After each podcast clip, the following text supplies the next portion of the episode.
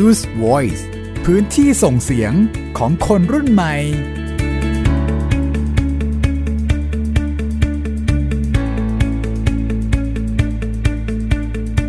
สวัสดีครับ สวัสดีค่ะ นี่คือ Use Voice ครับพื้นที่ส่งเสียงของคนรุ่นใหม่ครับ อยู่กับยินทรณินเทพวงศ์ครับ มิวอัยดาสนศรีค่ะ พื้นที่ที่เราเปิดให้น้องๆนักศึกษานะครับนิสิตรวมถึงคนรุ่นใหม่ได้มาบอกเล่าเรื่องราว บอกประเด็นที่อยากจะสื่อสารนะครับ แล้วก็วันนี้เช่นเคยมีประเด็นที่น่าสนใจมากๆด้วยครับ ใช่แล้วค่ะ เป็นประเด็นที่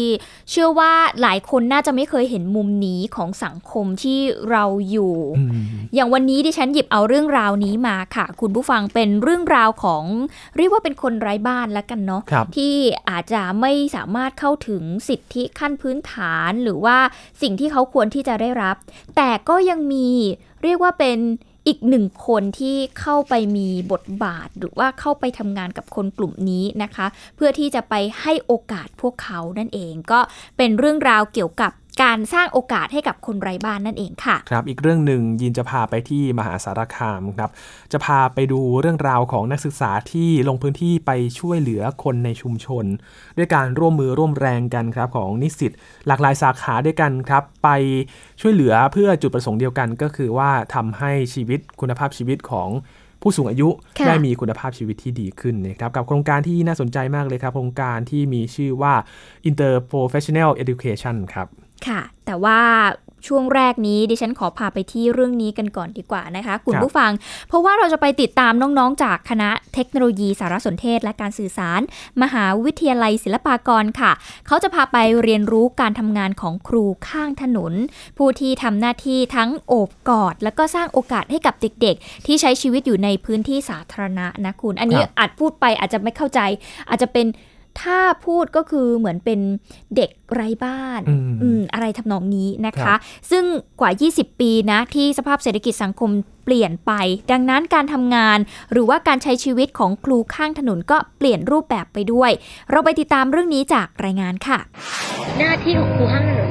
บทบาทมันเปลี่ยนไปเนาะสมัยก่อนเนี่ยครูข้างถนนคือสอนหนังสือ แต่บทบาทตอนเนี้ยครูจึงจะมีกระเป๋าสองใบหิ้วเอกสารหิ้วไป เพื่อค้นหาเด็ก หน้าที่เราคือค้นหาเด็กว่าเด็กอยู่ที่อยู่ที่ชุมชนไหนอยู่ตรงไหน แล้วเราก็คุยกับเด็กเขาว่าอยากต้องการความช่วยเหลืออะไร พ่ออยู่หรือเปล่าเออแสดงว่าพ่อหลับเหรอ ผมเป็นเป็นรปภผมจะมีอยู่สองกะกะกลางคืนกับกะกลางวันช่วงละ15 วันครับผมไม่พอครับต้องมาดูลูกดูแฟนแล้วก็ต้องมาให้ช่วยดูเด็กเล่ร่อนที่อยู่ด้วยกันเนี่ยครับมีข้าวมาอะไรผมก็ซื้อมากินด้วยกันอะไรอย่างเงี้ยครับ ผมได้วันละ 490 ไม่พอ เพราะมันต้องมากินหลายคนก็เยอะนะครับผมต่อวันนี่ก็หลายบาทเหมือนกันครับ ถ้าไม่มีครูมาช่วยนี่ก็แย่เหมือนกันเพราะวันหนึ่งเฉพาะกินข้าวเนี่ยกินซื้อกินแบบนี่นี่ก็หลายร้อยนะครับร้อยสี่ร้อยห้าร้อยก็มี เมื่อใดที่เงินในครอบครัวไม่เพียงพอต่อการใช้จ่าย ผู้เป็นแม่จะพาลูกออกไปจากบ้านตั้งแต่เวลาสี่ทุ่ม เพื่อไปนั่งขอทาน และกลับมาบ้านอีกครั้งในเวลาตีสี่เช้ามืดของอีกวันก็ก็คิดเหมือนกันนะครับ แต่ว่ารอให้ลูกโตอีกหน่อย หน้าที่หลักของครูข้างถนนก็คือ การให้เด็กได้รับสิทธิขั้นพื้นฐาน เด็กทุกคนจะต้องได้เรียนหนังสือจนอายุ 15 ปี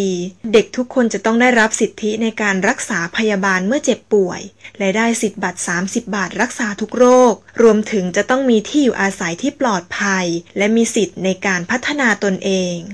เราก็เห็นแล้วว่าการเปลี่ยนแปลงของเด็กเล่ร่อนเนี่ยมันมีการเปลี่ยนแปลงเร็วมาก เด็กมันหายจากบนถนนนะ แต่เราเจอเด็กเล่ร่อนตอนดึกมาตั้งสองทุ่มสามทุ่มอะไรประมาณเนี้ย เด็กอะเขาจะเก็บตัวอยู่แล้ว โดยเด็กเล่ร่อนเองนะจะเก็บตัวอยู่แล้ว แล้วว่าการเก็บตัวของเขาเนี่ยก็เป็นการที่เขารู้สึกว่าไม่มั่นใจหลีกเลี่ยงสังคมไป ใครๆก็จะชอบใช้คำว่าไอ้พวกจอนจัด อะไรอย่างเงี้ยมันก็จะทำให้พวกเขารู้สึกว่ามันย้ำปมอยู่เสมอเสมอ ครูข้างถนนนั้นทำงานกับบุคคลในพื้นที่สาธารณะทั้งหมด 3 กลุ่ม คือ 1. กลุ่มคนเร่ร่อนถาวร คือกลุ่มคนที่อยู่ในพื้นที่ใต้ทางด่วน ไม่ได้มีที่อยู่อาศัยเป็นของตนเอง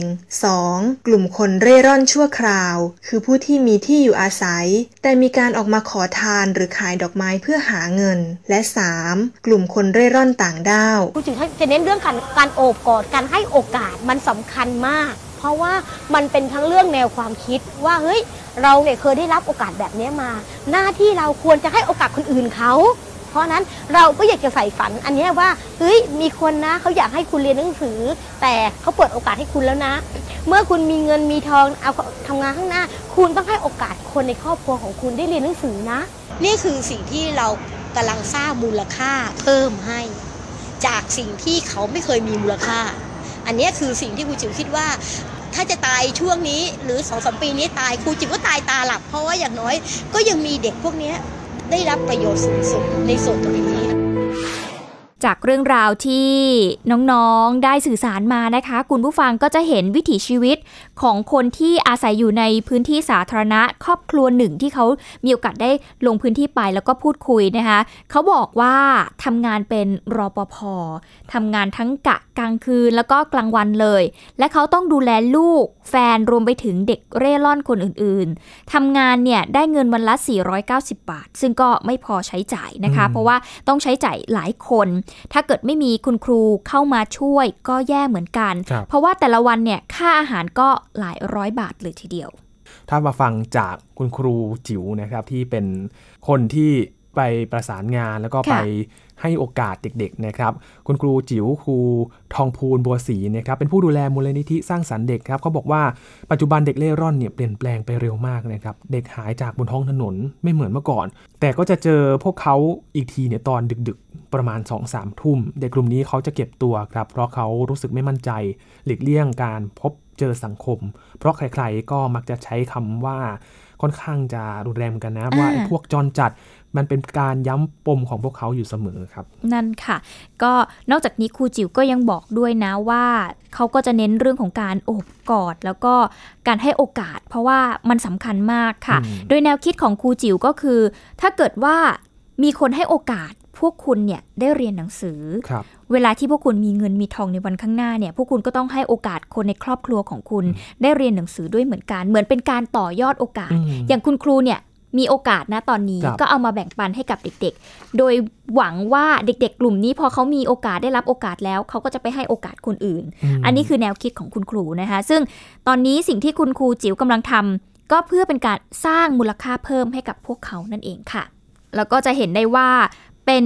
อีกหนึ่งบทบาทของครับคุณครูหนึ่งคนที่พยายามจะให้เด็กๆ ที่เรียกว่าอาจจะไม่มีโอกาสเข้าถึงระบบการศึกษาหรือว่าเข้าถึงสิทธิขั้นพื้นฐานของครับพวกเขาเนี่ยให้ให้สามารถที่จะได้มีโอกาสเรียนหนังสือหรือว่าได้รับความช่วยเหลืออื่น ๆ ที่พวกเขาควรจะได้รับเนาะเห็นการปรับตัวของคุณครูด้วยนะ เพราะว่าใช่จากสถานการณ์ช่วงเวลาที่มันเปลี่ยนไปอืมหน้าที่ของคุณครูก็ต้อง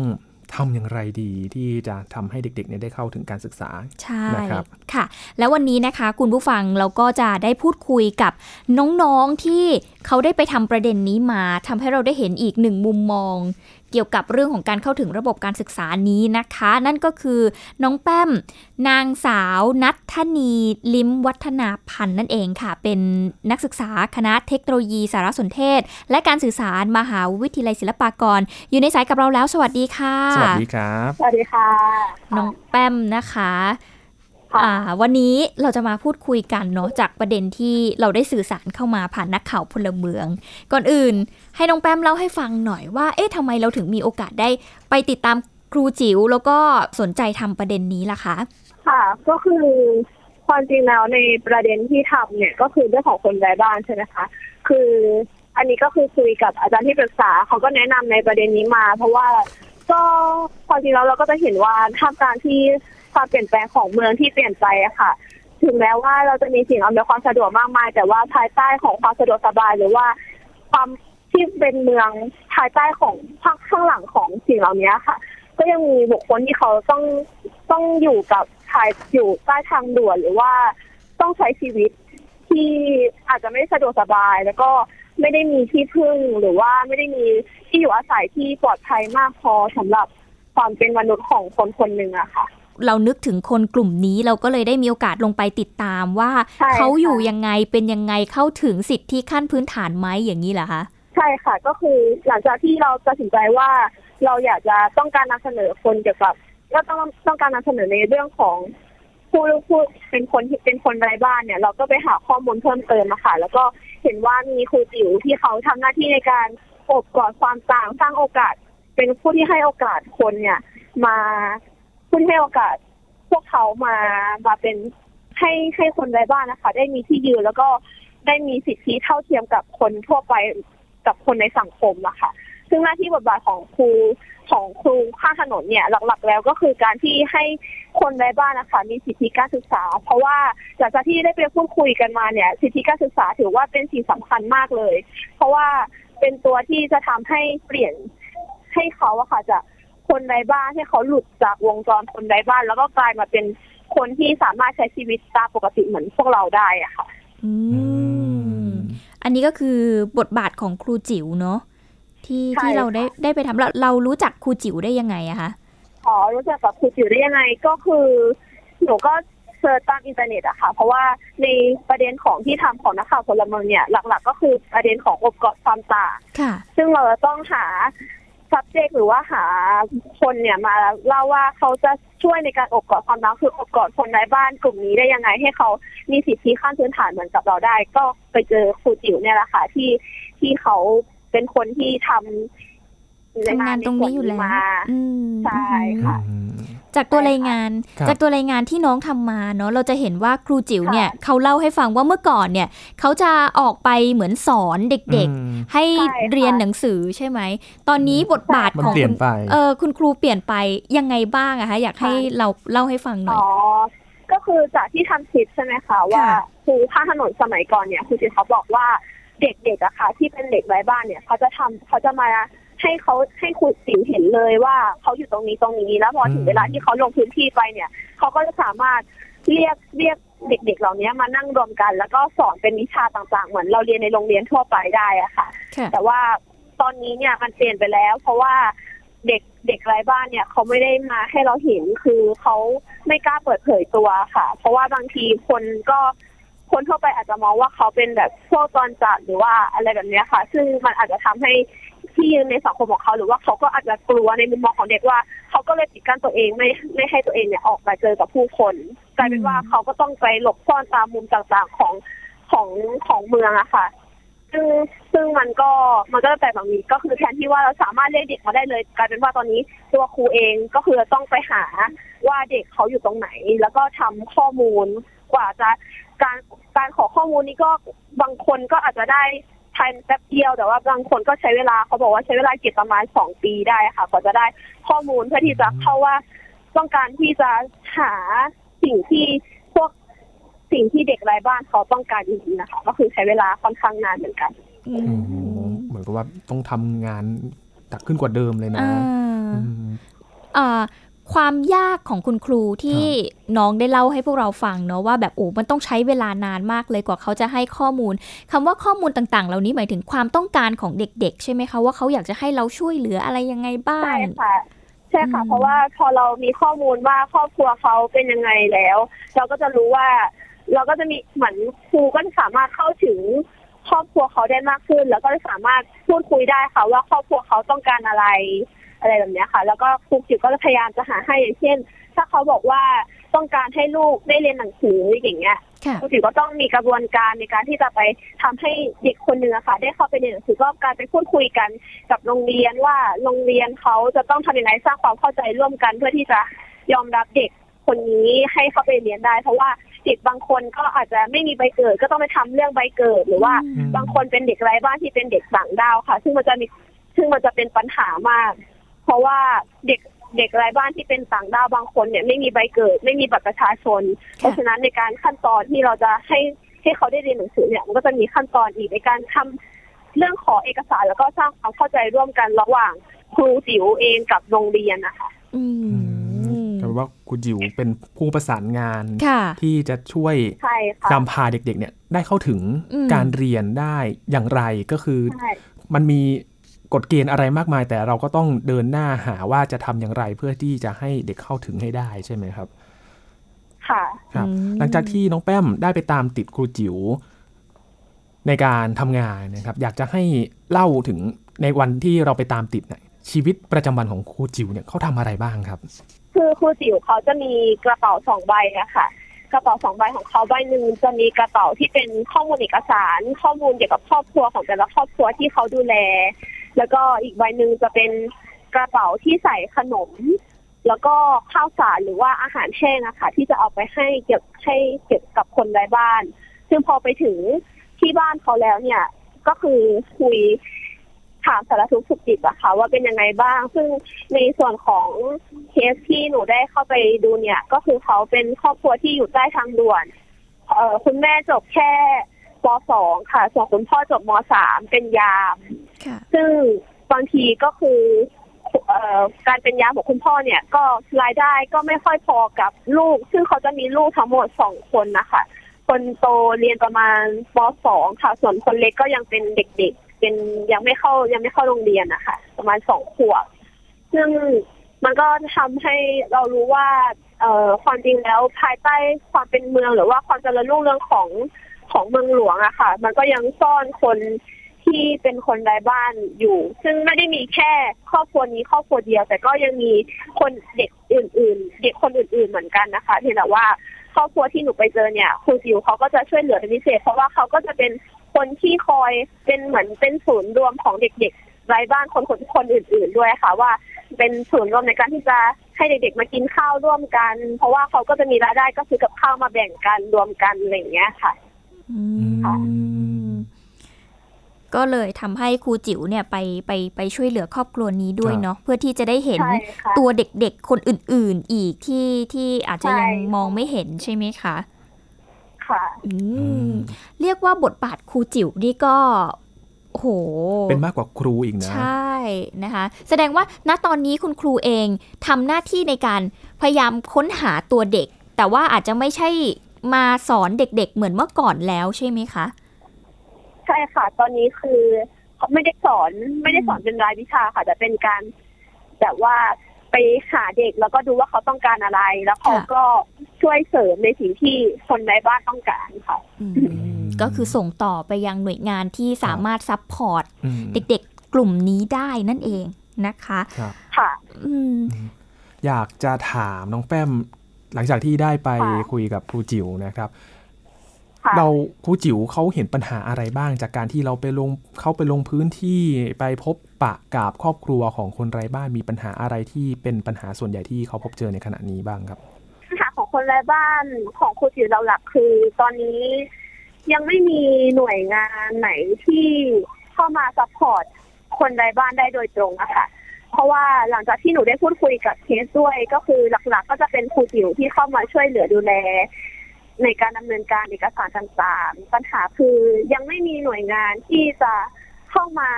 ช่วยให้เขาได้รับสิทธิขั้นพื้นฐานเหมือนกับคนอื่นๆนะคะอืมซึ่งบางทีเขาก็รายได้ของเขาก็ไม่เพียงพอกับเด็กๆที่กับลูกของเขารวมถึงความเป็นอยู่ของเขาที่ก็ยังไม่ได้มีที่อยู่อาศัยที่ปลอดภัยหรือว่ายังไม่ได้มีที่อยู่อาศัยที่ เป็นหลักแบ่งชัดเจนนะคะ เพราะว่าอย่างเช่นการอาบน้ำของเขาบางทีคือเขาก็ต้องเสียเงินให้กับร้านค้าข้างๆที่อยู่ใกล้ ๆ กับที่ใต้ทางด่วนเพื่อที่จะได้ไปอาบน้ำเดือนละประมาณ800ถึง900บาทอะค่ะ ส่วนไฟก็คือต้องไปเสียบต่อมาจากที่อื่น ก็ไม่ได้มีไฟฟ้าที่เป็นของไฟฟ้าโดยตรงให้เขาได้ใช้เลย ซึ่งหนูก็ทราบเพิ่งทราบมาว่าสมัยก่อนคือเขาอยู่กันไม่มีไฟอะค่ะ อยู่กันจุดเทียนอืม แต่ว่าตอนนี้ก็คือดีขึ้นที่เราสาที่เขาสามารถไปดึงไฟจากของที่อื่นมา แล้วก็มาใช้เป็นเปิดตอนกลางคืนได้ค่ะอืมเป็นไฟแค่เป็นไฟเหมือนไฟลีออนที่เป็นไฟ ไฟถนนเล็กๆ อันหนึ่งอะค่ะ ค่ะ ที่น้องแป้มบอกว่าณตอนนี้ยังไม่มีหน่วยงานเข้ามาช่วยเหลือ คนกลุ่มนี้หมายถึงว่า support ในเรื่องวิถีชีวิตความเป็นอยู่ของเขาใช่ไหมคะ หรือว่าเอ่อ สิทธิขั้นพื้นฐานที่ต้องได้รับทั้งสองอย่างเลย อืมฮึอืมฮึอันนี้อันนี้พี่หมิวถามอย่างนี้แล้วกันเนาะเรื่องของวิถีชีวิตค่ะความเป็นอยู่เนี่ย อาจจะเป็นเรื่องค่ะที่มันค่อนข้างยากยากนิดหนึ่งอืมแต่ว่าสิทธิขั้นค่ะพื้นฐานเนี่ยมันมีให้คนไทยทุกคนอยู่แล้ว ที่อืมจะต้องได้รับสิทธิ์ ทีนี้อยากรู้ว่าค่ะการที่คนกลุ่มนี้เข้าไม่ถึงสิทธิต่างๆ เหล่านี้มันติดปัญหาตรงไหนทำไมเขาถึงเข้าไม่ถึงคะปัญหาคือเขาไม่มีเอกสารค่ะ บางคน หนูที่หนูอันนี้ที่นอกจากที่หนูตามคุณอยู่แล้ว หนูก็ได้มีโอกาสไปพูพูดคุยกับคนใดบ้านคนอื่น ที่เขาเป็นขอทานตามสะพานลอยหรือว่าตามถนนนะคะค่ะ คือบางคนปัญหาของเขาคือเขาไม่มีบัตรประชาชนนะคะ อือืมมไม่มีบัตรประชาชนก็เลยทำให้ไม่สามารถที่จะดำเนินการเรื่องแสดต่างตนๆได้อ่ายืนยันสิทธิ์ได้ค่ะอืมอืมอืมอืมอันนี้ก็คือเป็นเป็นอีกปัญหาหนึ่งที่เขาไม่สามารถทีเนี้ยครูจิ๋วใช่ค่ะเข้าไปให้การช่วยเหลือ ในประเด็นนี้ไหมคะยังไงบ้างเอ่อครูจิ๋วเขาจะดำเนินการในส่วนของเอกสาร ถ้าอย่างเช่น เอกสาร เอกสารเนี่ยเขาก็จะช่วยอะค่ะ ว่าอย่างเช่น อย่างเคสที่หนูไปเขาจะคลอดลูกเงี้ยค่ะ ก็คือช่วยในเรื่องของการทำใบเกิด ช่วยในเรื่องของการให้เด็กเนี่ยมีได้มีใบเกิด ช่วยให้การทำบัตรประชาชนให้ให้เขามีเหมือนกับคนอื่นนะคะอย่างเช่น สอย่างเช่นบัตรบัตรประชาชนอย่างเนี้ยค่ะเขาไม่สามารถที่จะมีได้เขาก็จะพาเคสไปในการที่จะไปหาของการที่ไอ้ยเคสเนี่ยไปหาครอบครัว เพราะว่าในการทำบัตรใบเกิดเนี่ยจะต้องใช้ที่อยู่ของเคสที่อยู่ที่สมุทรปราการนะคะอืมซึ่งเขาก็จะพาครอบครัวมาให้เซ็นรับรอง แต่ว่าปัญหาของเคสคือ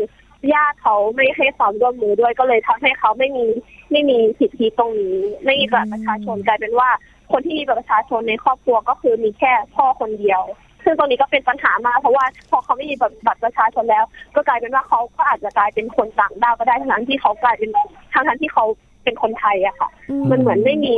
ไม่มีตัวชัดเจนว่าเขาเป็นคนไทยที่อาศัยอยู่ในเมืองไทย แต่ว่าเขาเขากลายเป็นคนต่างดาวหรือเปล่าอะไรอย่างเงี้ยอืค่ะมอืม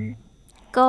เรียกว่ามีปัญหาจากหลายปัจจัยเหมือนกันเนาะครับที่อาจจะไม่เอื้อให้พวกเขาเอ่อ ได้รับสิทธิ์ต่างๆอืมค่ะอืม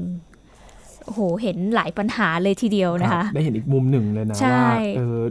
อย่างในพื้นที่อือฮึที่เราอยู่เนี่ยก็ยังมีอีกมุมหนึ่งที่หลาย ๆ คนเนี่ยเขาก็ไม่ได้รับสิทธิขั้นพื้นฐาน เช่นเดียวกับทุกคนเท่าอย่างเท่าเทียมกันอืมอือืมมทีนี้ถามในมุมมองของน้องแปมบ้างครับว่าจากการที่เราไปลงพื้นที่ได้เห็นเรื่องราวของคนไร้บ้าน ได้เห็น ปัญหาต่างๆที่เกิดขึ้น เรื่องของสิทธิความเท่าเทียมหรือต่างๆ เหล่านี้เรารู้สึก หรือว่าเรามีความคิดเห็นยังไงเกี่ยวกับประเด็นปัญหานี้บ้างอะคะปัญหาเอ่อสิ่งที่หนูนึกถึงคือไม่มีใครอยากเป็นคนไร้บ้านนะคะ ทุกคนคือเราเกิดมาเราก็อยากมีบ้านเป็นของตัวเอง ไม่มีใครอยากเป็นคนไร้บ้าน เพราะว่าการการไม่มีบ้านมันคือเป็นปัญหาใหญ่อะค่ะ การที่ แต่ว่าปัญหาของคนไร้บ้านคือเขาไม่มีเอกสาร เขาไม่มีสิทธิเขาไม่ได้รับสิทธิต่างๆ ที่ทำให้เขาจะสามารถดำเนินชีวิตได้อย่างมีความสุขอะค่ะ ซึ่งอันนี้มันคือหนูถือว่ามันเป็นสิ่งสำคัญมากเลยในการที่เราจะดำเนินชีวิตต่อไป เราจะต้องมี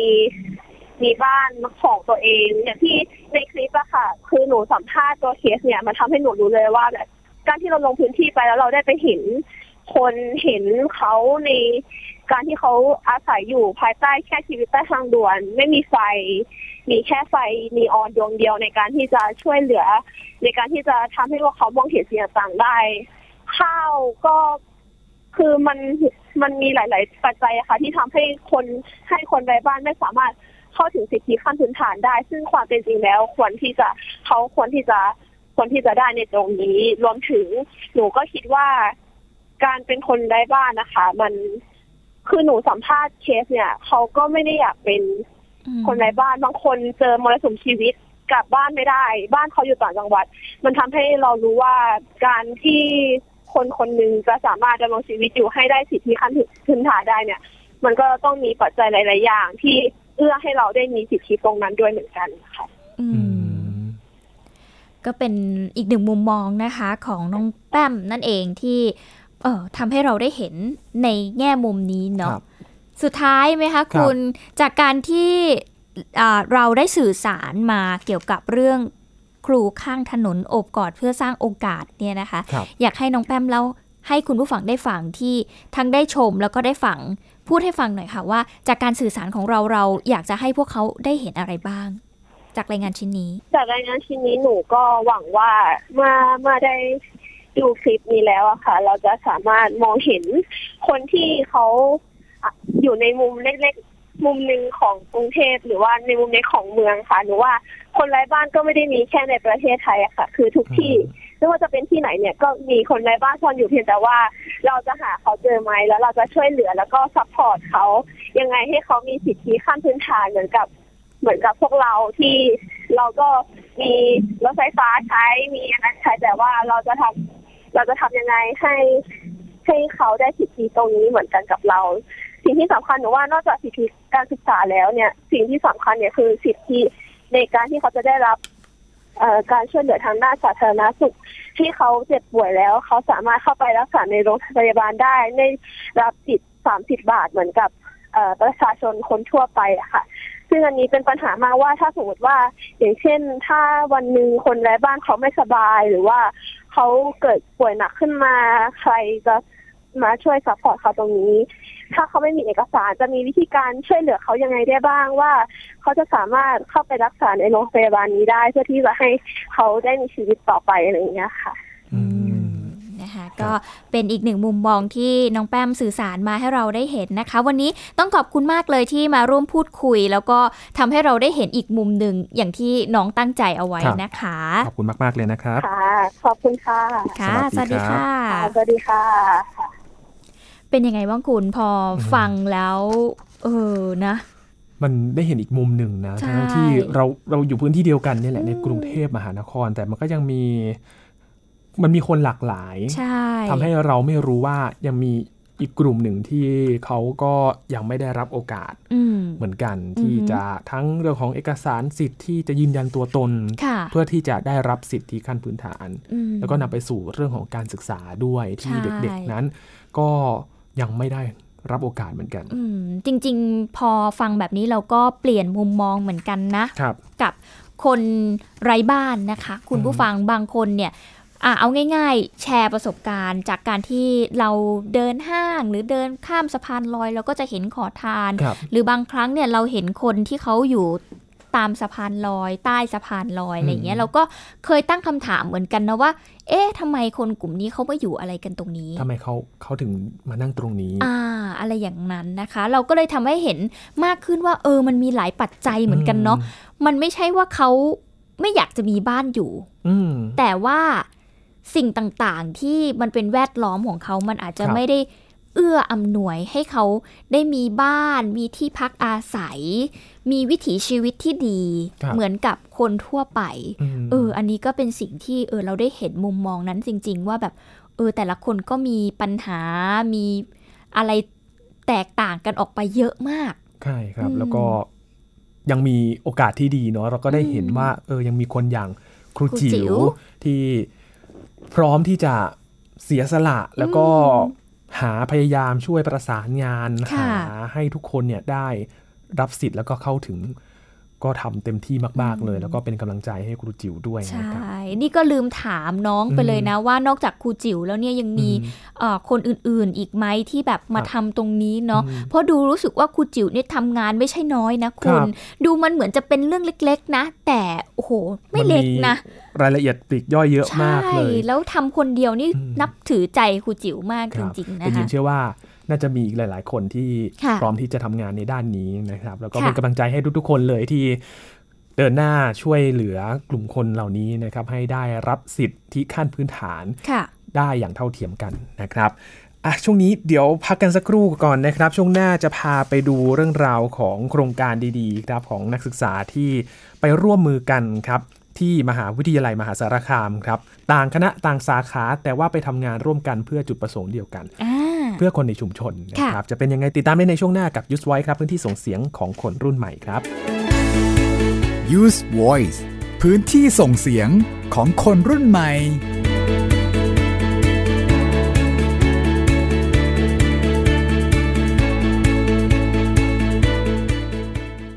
เพียงแค่มีสมาร์ทโฟน ก็ฟังได้ ไทย PBS ดิจิทัล Radio สถานีวิทยุดิจิทัลจากไทย PBS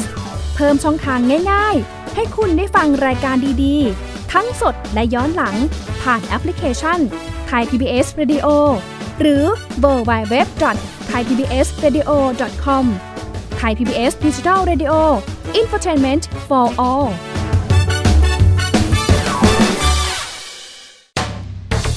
แชร์ให้รู้ทุกเรื่อง เตือนให้รู้ก่อนตกเป็นเหยื่อกับ ภัยในสังคมที่ต้องผจญในรายการ ผจญภัย ทุกวันอาทิตย์ 12 นาฬิกา 30 นาที ทางไทย PBS d i g i ดิจิ Radio ฟังสดหรือย้อนหลังที่แอปพลิเคชันไทย PBS Radio และ w w w thaipbsradio.com อัปเดตสถานการณ์รอบโลก ประเทศจีนนี่เราทราบกันดีนะคะว่าเป็นประเทศที่จะมีปัญหาเรื่องความสมดุลของประชากร คนที่ได้รับความสนใจจากวิกฤตในครั้งนี้ก็คือนายกรัฐมนตรีนิวซีแลนด์เรื่องราวสีสันจากต่างแดน ก็มีช่อง YouTube เป็นของตัวเองใช้ชื่อว่าครัวคุณยาย โรงพยาบาลเพื่อดูแล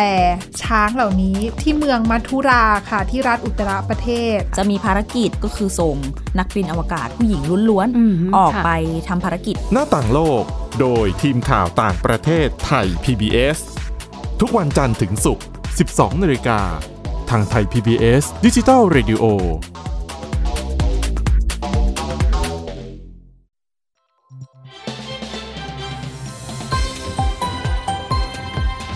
คุณกำลังรับฟังไทย PBS ดิจิทัล Radio วิทยุข่าวสารสาระ เพื่อสาธารณะและสังคม Use Voice พื้นที่ส่งเสียงของคนรุ่นใหม่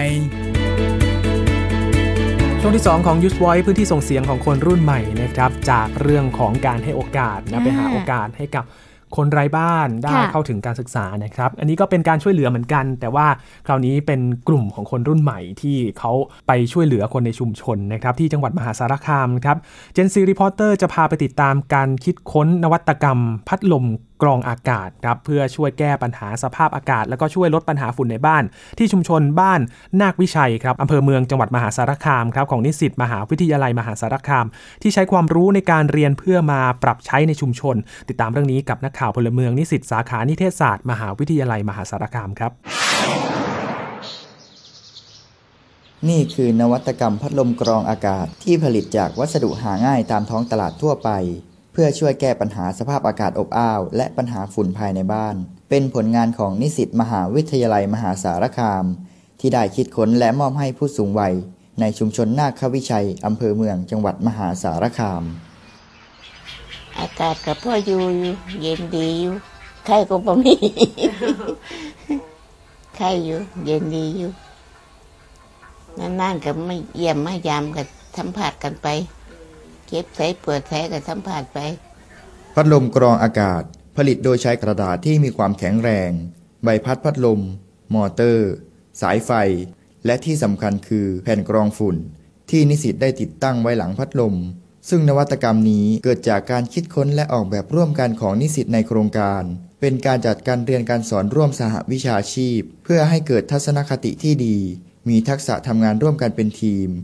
และเข้าใจการดูแลผู้ป่วยที่บ้านร่วมกัน โดยกระจายกลุ่มลงพื้นที่เยี่ยมเยียนผู้สูงอายุในชุมชนต่างๆ สิ่งที่เราเห็นมันมันมีมากกว่านั้น มันมีมากกว่าการเจ็บป่วย มันมีความสถานะการเป็นอยู่ที่เราเข้าไปเห็นเราถึงจะได้เข้าใจว่าอ๋อ มันไม่ใช่แค่ ไม่ใช่แค่ความเจ็บป่วยที่ที่เราได้เข้าไปดูแล ความเหงาเราก็ได้เข้าไปบรรเทาไปคุยไป ทำความรู้จักไปแก้เหงาให้ให้ให้คุณยายอะค่ะ เข้าไปครั้งแรกก็รู้สึกว่าบ้านคุณยายก็รกนิดนึงค่ะอ่าก็มีฝุ่นด้วยค่ะ แล้วก็บ้านก็จะมืดมืดหน่อยค่ะ ก็ก็รู้สึกเป็นห่วงคุณยายในเรื่องของสุขภาพคุณยายด้วยค่ะ จัดการทำความสะอาดบ้านให้คุณยาย แล้วก็คิดนวัตกรรมอะไรสักอย่างที่มันจะทำให้อากาศภายในบ้านนะคะมันเขาเรียกว่าสะอาดขึ้นเนาะซึ่งก็ได้เป็นนวัตกรรมตัวนี้มาค่ะ เป็นพัดลมกรองอากาศค่ะ แล้วก็ในช่วงนั้นก็จะมีข่าวในเรื่องของ PM 2.5 ค่ะ ก็เลยนำเรื่องนี้มาประยุกต์ใช้กับนวัตกรรมเราด้วยค่ะ ด้วยความวัยชราของคุณยาย เวลาในการที่จะปัดกวาดหรือว่าถูพื้นเนี่ยบางครั้งก็จะลำบาก แต่พัดลมตัวนี้ก็คือตัวที่จะดูดฝุ่นหรือกรองก่อนที่คุณยายจะสูดอากาศเข้าไปอะอย่างน้อยก็ช่วยในเรื่องของสุขภาพของคุณยายดีขึ้น เพราะว่าเราจะเห็นเลยว่าถ้าอากาศที่ ไม่สะอาดเนี่ยเราดูแค่แผ่นกรองเราก็จะเห็นใช่ไหมคะว่าเขาจะจับฝุ่นได้แค่ไหนอะค่ะ ยิ่งเราไปสอนคุณยายบอกว่าถ้าฝุ่นหนานะให้ดึงขึ้นคุณยายจะเห็นความแตกต่างนะ อันนี้คือประโยชน์ ถ้าคุณยายก็จะยกออกมาอ๋อมันเยอะนี่นะระบบหายใจดีปอดทำงานได้ดีกันไหลเวียนของโลหิตก็ดี สุขภาพก็จะดีขึ้น ถึงแม้โครงการนี้จะมีระยะเวลาการเยี่ยมเยียนปีละไม่กี่ครั้ง แต่ก็ถือเป็นก้าวสำคัญ ให้พวกเราได้เรียนรู้การช่วยเหลือผู้อื่น จากสิ่งที่ตัวเองถนัด นักข่าวพลเมือง นิสิตสาขานิเทศศาสตร์ มหาวิทยาลัยมหาสารคาม รายงาน เสียงจากคุณยายประเทืองพรมรักษานะครับผู้สูงวัยในชุมชนนาควิชัยที่อำเภอเมืองจังหวัดมหาสารคาม บอกว่าหลังจากใช้พัดลมอากาศก็พออยู่ได้เย็นดี ดีกว่าไม่มีอีก นอกจากนี้ยังบอกว่านานๆทีเนี่ยจะมีนิสิตมาเยี่ยมมาสอบถามถึงสุขภาพของคุณยายด้วยก็เป็นการพูดคุยพบปะนะได้แบบ ได้มีปฏิสัมพันธ์บ้างอะไรอย่างนี้ ใช่แล้วล่ะค่ะ แล้วก็มีน้องๆ นิสิตนะคะเขาก็สร้างนวัตกรรมขึ้นมา ซึ่งกลุ่มนิสิตที่สร้างนวัตกรรมพัดลมกรองอากาศนี้นะคะ คุณผู้ฟังเขาก็บอกว่าหลังจากที่ลงพื้นที่ไปพูดคุยกับชาวบ้านเนี่ยสิ่งที่พวกเขาเห็นมีมากกว่าเรื่องของความเจ็บป่วยค่ะคุณนั่นก็คือเรื่องของสภาพความเป็นอยู่ ที่พอเข้าไปเห็นเนี่ยก็จะรู้ว่าไม่ใช่แค่เรื่องเจ็บป่วยเนาะที่ต้องเข้าไปดูแล แต่ว่ายังไป บรรเทาความเหงาให้กับคุณยายได้ด้วย นะคะ โดยการเข้าไปพูดคุยทำความรู้จักเพื่อที่จะแก้เหงาให้กับคุณยายนั่นเองค่ะ น้องๆเล่าว่าเมื่อเข้าไปบ้านคุณยายครั้งแรกก็รู้สึกว่าบ้านคุณยายนี่มีรกนิดนึงนะ มีฝุ่นแล้วก็ค่อนข้างจะมืดนะครับจึงเป็นห่วงเรื่องของสุขภาพของคุณยาย ก็จึงได้ไปช่วยกันทำความสะอาดบ้านให้คุณยายด้วยนะครับแล้วก็คิดค้นนวัตกรรมนี้แหละครับที่ได้ฟังจากรายงานเป็นพัดลมกรองอากาศขึ้นมา เพื่อให้อากาศภายในบ้านนั้นสะอาดขึ้น แล้วก็ยังช่วยลด เรื่องของฝุ่น PM 2.5 ด้วยครับ และนอกจากนี้นะคะยังมีผู้อำนวยการศูนย์บริการสาธารณสุขเทศบาลเมืองมหาสารคาม ให้ความคิดเห็นไว้ด้วยนะ คุณผู้ฟังนั่นก็คือ คุณนิตยาโยมไทยสงนั่นเองนะคะ ก็บอกว่าคุณยายเนี่ยชราแล้ว การทำความสะอาดบ้านก็อาจจะเป็นเรื่องที่ทำได้ลำบากนะคะ พัดลมกรองอากาศชิ้นนี้ก็จะเป็นตัวช่วยในการดูดฝุ่น แล้วก็กรองฝุ่นก่อนที่คุณยายเนี่ยจะสูดอากาศเข้าไป อย่างน้อยก็ช่วยในเรื่องสุขภาพของคุณยายค่ะ ถ้าหากระบบหายใจดี ปอด การไหลเวียนโลหิตดี สุขภาพก็จะดีขึ้นด้วย จะบอกว่านี่เป็นเพียงส่วนหนึ่งของโครงการเท่านั้นนะครับพี่หมิวเพราะว่าเป็นโปรเจกต์ใหญ่เหมือนกันที่นิสิตนักศึกษาจะได้ลงพื้นที่ไปช่วยชุมชน เป็นโครงการที่มีชื่อว่า Interprofessional Education ค่ะเดี๋ยวมาติดตามรายละเอียดกันว่า โครงการนี้คืออะไรและเด็กๆไปทำอะไรกันนะครับ วันนี้มาคุยกับเจ้าของเรื่องราวกันก่อนนะครับ น้องพลกฤษพงกองเงินหรือว่าน้องฟลุกครับนิสิตสาขานิเทศศาสตร์มหาวิทยาลัยมหาสารคามตอนนี้อยู่ในสายกับเราแล้วนะครับ สวัสดีครับ สวัสดีครับ สวัสดีค่ะ น้องฟุกนะคะครับนิสิตมหาสารคามสาขานิเทศศาสตร์ได้ไปลงพื้นที่นะครับ ไปติดตามโครงการการทำนวัตกรรมเพื่อผู้สูงอายุเพื่อสุขภาพในชุมชน ก็อยู่ในมหาสารคามนี่แหละ ก่อนอื่นอยากถามน้องฟลุกกันเลยนะครับ ว่าได้ไปติดตามเรื่องราวนี้ได้ยังไงครับ โครงการนี้เป็นโครงการของมหาวิทยาลัยครับที่ให้นิสิตแต่ละคณะมาทำงานร่วมกันครับเป็นการทำงาน ร่วมกันระหว่างวิชาชีพครับเพื่อ จะได้เห็นมุมมอง การทำงานของแต่ละทักษะของวิชาชีพครับ เพื่อให้เข้าใจกันครับ แล้วก็จะมีการลงพื้นที่ไปที่บ้านผู้สูงอายุในชุมชนครับ เพื่อไปดูแลเรื่องสุขภาพเรื่องการใช้ยาเรื่องความปลอดภัยอะไรอย่างนี้ครับ อืม แสดงว่าตัวโครงการนี้ก็คือเจาะจงไปที่ผู้สูงอายุโดยตรงเลยใช่ไหมคะ ใช่แล้วครับ อืม น้องฟลุกบอกว่า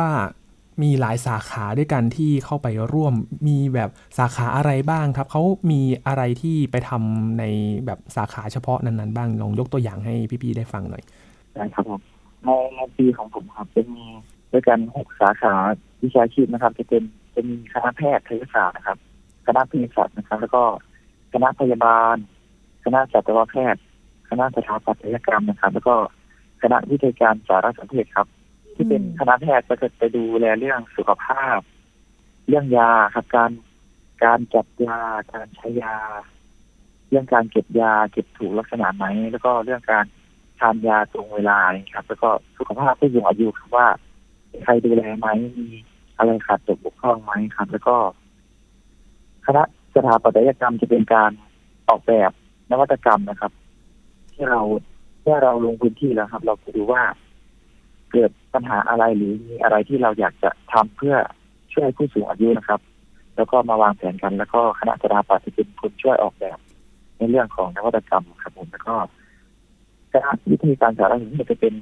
วิทยาศาสตร์นะครับ ลงไปเพื่อช่วยพูดคุย แล้วก็ทำสื่อเพื่อสื่อสารเรื่องสุขภาพครับผม อืม ก็เรียกได้ว่าแต่ละสาขาวิชาเนี่ยก็เอาองค์ความรู้ของตัวเองเนี่ยแหละครับไปเป็นเขาเรียกว่าไปใช้กับชุมชนอืมเนาะอย่างสายแพทย์เองเขาใครถก็นัดอะไรก็ลงไปอ่าช่วยในสาขานั้นค่ะ และจากการที่เราได้ลงพื้นที่ไปอะค่ะ เราอย่างชุมชนที่เราไปลงเนี่ย เราเจอปัญหาหรือว่าเอ่อเจอว่าผู้สูงอายุในชุมชนเองเขามีปัญหาอะไรยังไงบ้างอะคะ ผู้สูงอายุในชุมชนนะครับเท่าเท่าที่เจอมาก็จะเป็นเป็นผู้ป่วยที่เคลื่อนไหวลำบากอย่างนี้ครับแล้วก็ หรือว่าไม่ค่อยมีลูกหลานอยู่ด้วย เพราะว่าลูกหลานไปทำงานหรือไปทำงานต่างจังหวัดอย่างนี้ครับ เราก็เข้าไปดูว่ามีอะไรที่เราสามารถช่วยได้บ้างอืมอย่างเช่นชุมชนชุมชนที่ลงไปจะมีคุณยายที่ ที่อายุมากแล้วไม่สามารถทำความสะอาดบ้านได้สะดวกครับ ก็จะทำนวัตกรรมในการช่วยลดฝุ่นอะไรครับ ค่ะทำไมพวกเราถึงรู้สึกว่าปัญหาเรื่องของฝุ่นในบ้านของคุณยายเป็นเป็นเรื่องที่เราหยิบขึ้นมาทำแล้วก็อืมสร้างเป็นนวัตกรรมอะคะก่อนหน้านั้นครับมีลูกชายคุณคุณยายที่เป็นมะเร็งปอดครับ ผม อืมที่สิบปีที่ได้ช่วยกัน คิดว่าเราจะทำอะไร ที่จะสามารถช่วยคุณยายได้บ้างครับ ค่ะ เพราะว่ากลัวว่าคุณยายจะมีปัญหาเรื่องฝุ่น เพราะว่าด้วยความที่อายุมากแล้วก็ทำความสะอาดลำบากอย่างนี้ครับแล้วก็บ้านก็กว้าง ก็มีหลานเล็กๆอยู่ด้วยหลานเล็กๆก็ไม่สามารถทำความสะอาดได้ดีดีได้หมดอย่างนี้ครับผมค่ะ ส่วนลูกสาวก็ไปทำงานเป็นประจำอย่างนี้ครับอืมไม่ได้อยู่กับคุณยายครับผม ก็เห็นจากสภาพแวดล้อมครับของบ้านคุณยาย แล้วก็มองว่าเอ๊ะน่าจะเป็นปัญหาด้วยอืมนะคะๆครับก็พยายามจะหาว่า เออจะลดต้นเหตุ เหล่านี้ยังไงบ้างอืมแล้วโครงการนี้ใช้ระยะเวลาการทำงานนานแค่ไหนครับน้องฟลุกประมาณสามช่วงครับ ช่วงแรกจะเป็นการ เป็นการอบรมก่อนครับว่านิสิตจะต้องทำอะไร เข้าไปพูดคุยแบบไหนให้ดูเป็นมิตรครับแล้วก็ไปดูเรื่อง สุขภาพไปดูลักษณะบ้าน ก็จะมีการอบรมเพื่อให้เข้าใจ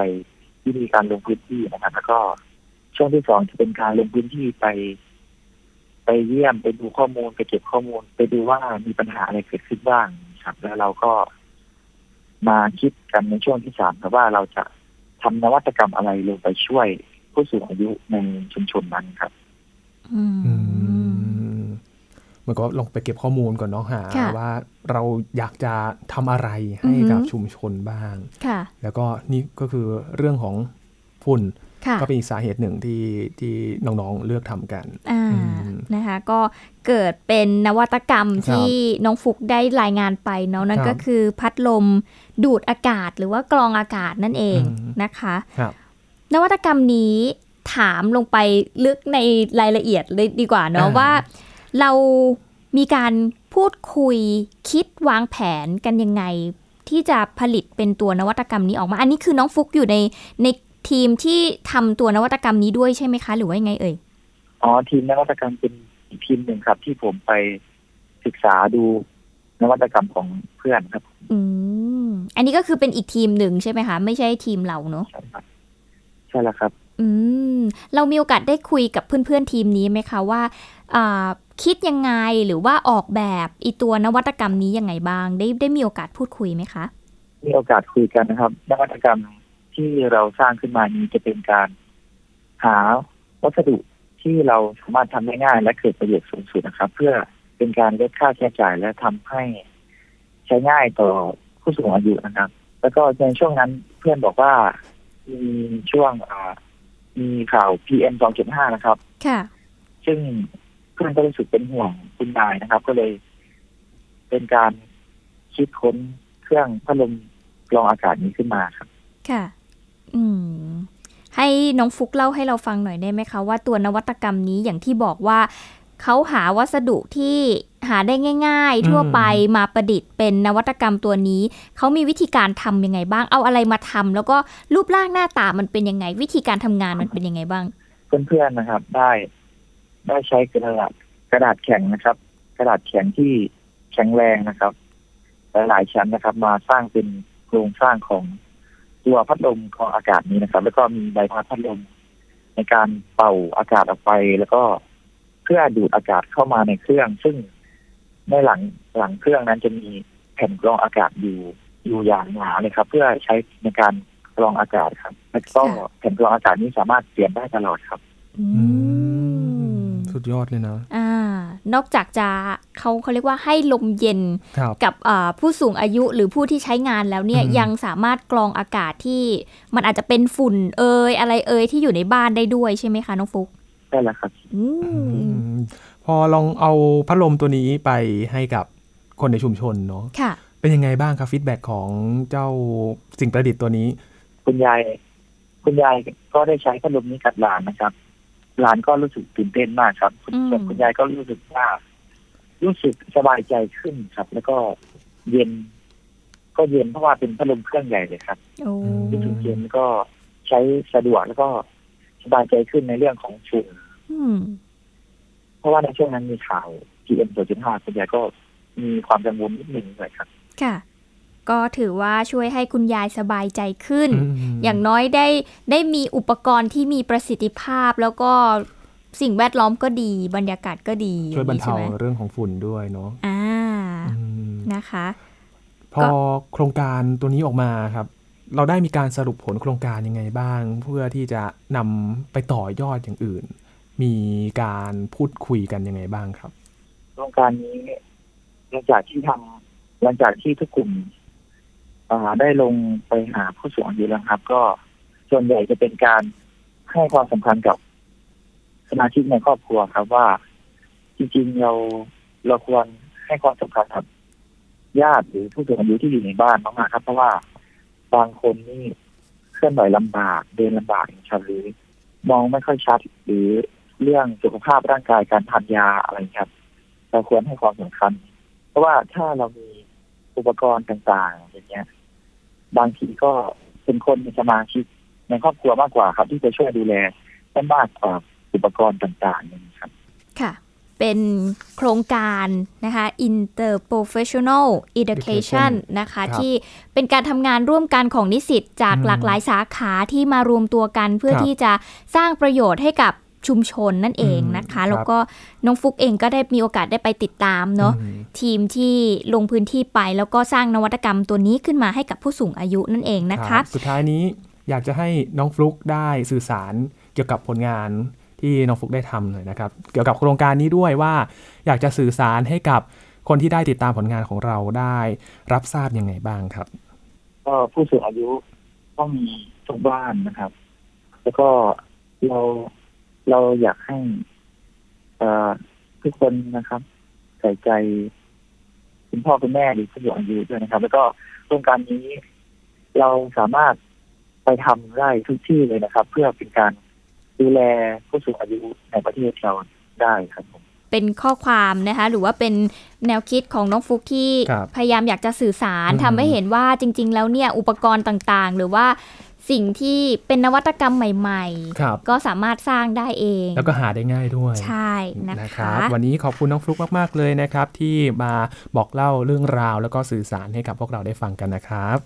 ครับผมค่ะครับสวัสดีสวัสดีครัค่ะบน้องฟลุกนะครับพลกฤษพงกองเงินนิสิตสาขานิเทศศาสตร์ มหาวิทยาลัยมหาสารคามนะครับ ที่มาบอกเล่าเรื่องราวเกี่ยวกับโปรเจกต์ดีๆนะครับที่ให้กับคนในชุมชนเนาะได้มี คุณภาพชีวิตที่ดีขึ้นอืมแล้วก็เป็นพลังจากคนรุ่นใหม่นี่แหละที่ได้เข้าไปขับเคลื่อนไปช่วยเหลือคนในชุมชนเหมือนกัน ใช่ก็ถือว่าเป็นการได้ฝึกมือของเด็กๆด้วยนะครับเด็กๆ ที่ยังเป็นนิสิตนักศึกเหมือนษาไปทดอลองยู่งานเลยนะใช่เหมือนไปทดลองงานได้ออกไปเห็นว่าเออในชุมชนเขามีครับปัญหาอะไรบ้าง จะมีวิธีการหรือแนวทางการช่วยเหลือชุมชนยังไงได้บ้างเนาะครับนอกเหนือจากการที่เราแบบเรียนจบไปแล้วเราก็อืมต้องเข้าสู่ระบบที่ต้องทำงานแบบ เออเฉพาะในองค์กรนั้นๆ อะไรอย่างเงี้ยการได้ออกไปเห็นวิถีชีวิตของคนในชุมชน แล้วก็ได้สร้างนวัตกรรมอะไรใหม่ ๆ แบบนี้เนี่ยอืมโดยยึดเอาปัญหาของพวกเขาเป็นตัวตั้งเนี่ยก็ก็น่าจะช่วยให้พวกเขาน่าจะมีพลังในการทำงานมากขึ้นแล้วก็เห็นว่าเออวิชาชีพของเราเนี่ยมันช่วยคนยังไงได้บ้างครับมันเหมือนเป็นการเรียนรู้ที่หลากหลายเหมือนกันนะพี่หมิวเพราะหลาย ๆ คนอะพอฝึกงานก็อาจจะได้ฝึกแค่ที่เดียวไง มันอาจจะ ไม่ได้มีความหลากหลายมากเท่าไหร่นะ อันนี้ก็เป็นอีกทางหนึ่งที่ให้เด็กๆ ได้ฝึกได้ทำงานจากการปฏิบัติ เพราะว่าเชื่อว่าการปฏิบัตินี่แหละ มันเป็นสิ่งที่เราได้เรียนรู้จริง ๆ นะ นอกจากในตำราเรียนใช่ถูกต้องเชื่อว่าหลายคนที่เป็นเด็กกิจกรรมนะคุณแม้ในสมัยเรียนหรือว่าที่ไหนก็ตามเนี่ย เป็นคนดิฉันเชื่อนะ อันนี้โดยส่วนตัวเชื่อว่าพ วกเขาจะได้รับประสบการณ์ดีๆ จากการได้ทำกิจกรรมแบบนี้แหละ แล้วมันสามารถนำมาต่อยอดในอนาคตหรือว่าในการใช้ชีวิตได้อย่างแน่นอน ครับ ก็ถือว่านอกจากจะไปช่วยชุมชนแล้วนะพี่หมิว ยังได้เห็นความร่วมมือของนิสิตต่างคณะต่างสาขาที่ได้มาทำงานร่วมกัน เขาเรียกว่าเป็นการบูรณาการนะคุณ บูรณาการองค์ความรู้ ใช่ไหมอย่างอย่างโมเดลของตัวโครงการนี้ก็ถือว่าดี เพราะว่าแต่ละ แต่ละสาขาวิชาชีพก็จะเขาเรียกว่ามีหน้าที่ที่แตกต่างกันออกไปแต่สุดท้ายเป้าหมายคืออันเดียวกัน ใช่ ใช้ความสามารถของแต่ละคนมาทำแต่ละอย่างที่แบบแตกต่างกันออกไปอะไรอย่างเงี้ยเนาะครับโอ้ตอนแรกนึกว่า เอ๊ะจะจะมาทำงานด้วยกันยังไงได้เนาะเพราะว่าแบบเออต่างคณะต่างสาขา แต่แน่นอนว่าเขามีความรู้เฉพาะทางของเขาไงแต่เอาจริง ๆ ถ้ามองถึงยุคปัจจุบันที่เป็นแบบ วัยทำงานแบบนี้แล้วก็เหมือนกันนะคะ คุณผู้ฟังเราจะเห็นได้ว่าเราเออบางทีเราไม่ได้ทำงานแค่ แค่กับคนในสาขาวิชาชีพ เดียวกันซะทางซะทีเดียวนะแล้วก็เราก็ทำงานกับเพื่อนวิชาชีพอื่นๆ ที่หลากหลายใช่ เพราะว่าในชีวิตจริงมันเป็นแบบนั้นจริง ๆ เนาะมันก็ถือว่า เออ ก็เป็นเป็นพื้นที่ให้เด็กๆ ได้ทดลอง แลกเปลี่ยนความคิดเห็น ได้เห็นการทำงานร่วมกันแบบบูรณาการองค์ความรู้อะไรอย่างเงี้ยครับ เรื่องนี้นี่สะท้อนได้หลายเรื่องเหมือนกันนะครับพี่ผิวเรื่องของการทำงานร่วมกันเรื่องของการทำงานบูรณาการหลาย ๆ สาขาที่แน่นอนว่าในโลกแห่งความเป็นจริงเนี่ยเราได้เจอแน่นอน แล้วก็เรื่องของสังคมผู้สูงอายุด้วยนะที่สะท้อนออกมาผ่านนวัตกรรมของน้อง ๆ ที่ได้ออกมาอย่างที่น้องฟลุกได้ บอกทิ้งท้ายเรานะครับว่าผู้สูงอายุเนี่ยแต่ละที่ก็มีเหมือนกัน ทุกพื้นที่อยากให้ได้ไปขับเคลื่อน อยากให้ไปช่วยเหลือดูแลคนในชุมชนเหมือนกันนะครับ นี่ก็เป็นเรื่องราวดี ๆ ที่นำมาฝากกันนะครับ ของคนรุ่นใหม่ทั้งสองเรื่องราวในวันนี้นะครับที่บอกผ่านนิสิตนักศึกษานะครับสำหรับน้องๆที่อยากจะ มาบอกเล่ากับเราบ้างนะครับ ก็มีช่องทางหลากหลายด้วยกัน ใช่นะคะไม่ว่าจะเป็นทางแฟนเพจ Facebook ของนักข่าวพลเมือง อันนี้ใครที่มีฝีมือทางด้านการถ่ายภาพ ถ่ายวิดีโอเล่าเรื่องเนี่ยคุณสามารถส่งประเด็นไปได้เลยที่แฟนเพจ Facebook ของนักข่าวพลเมืองนะคะหนูอยากสื่อสารเรื่องนี้ค่ะพี่ๆหนูมีแบบนี้อ่าพี่ๆเขายินดีแน่นอนนะคะ หรือจะส่งมาที่แฟนเพจ Facebook ของไทย PBS Radio โดยตรงก็ได้นะคะ อันนี้หลายคนอาจจะแบบพี่หนูถ่ายวิดีโอไม่เป็นตัดต่อไม่ได้อะค่ะ แต่หนูมีเรื่องราวที่อยากจะพูดคุยมากเลยอะหนูสามารถมาคุยได้ไหม ได้เลยนะคะ ก็ส่งมาพวกเราพี่หมิวกับพี่ยีนพร้อมที่จะพูดคุยกับทุกๆ ประเด็นที่น้องๆ รู้สึกว่าเออเรื่องนี้มันอยากจะสื่อสารนะ คนควรที่จะได้รับรู้นะ ก็ส่งกันเข้ามานะคะ เพราะเราคือพื้นที่ส่งเสียงของคนรุ่นใหม่นั่นเองนะครับ คุณผู้ฟังติดตามรายการได้หลากหลายช่องทางครับ ไม่ว่าจะเป็น www.thaipbsradio.com หรือว่าจะเป็นแอปพลิเคชัน Thai PBS Radio นะครับและอีกช่องทางหนึ่งครับพอดแคสต์ของไทย PBS เหมือนกันเป็นช่องทางใหม่นะครับที่คุณผู้ฟังสามารถฟังรายการยุสไว้ของเราได้ทุกที่ทุกเวลาเลยครับ ค่ะ วันนี้ก็เรียกได้ว่าเต็มอิ่มกับ 2 เรื่องราวที่เรานำมานะคะ ใครที่อยากจะฟังก็ฟังได้ ทุกวันเสาร์เวลา 17นาฬิกาแต่ว่าวันนี้หมดเวลาของรายการแล้วค่ะพบกันใหม่สัปดาห์หน้านะครับ ช่วงนี้ยินทรณินเทพวงศ์ครับมิวอัยดาสนศรีค่ะลาไปก่อนนะครับ สวัสดีครับ สวัสดีค่ะ ติดตามรับฟังรายการย้อนหลังได้ที่เว็บไซต์และแอปพลิเคชันไทย PBS Radio ไทย PBS ดิจิทัล Radio วิทยุข่าวสารสาระ เพื่อสาธารณะและสังคม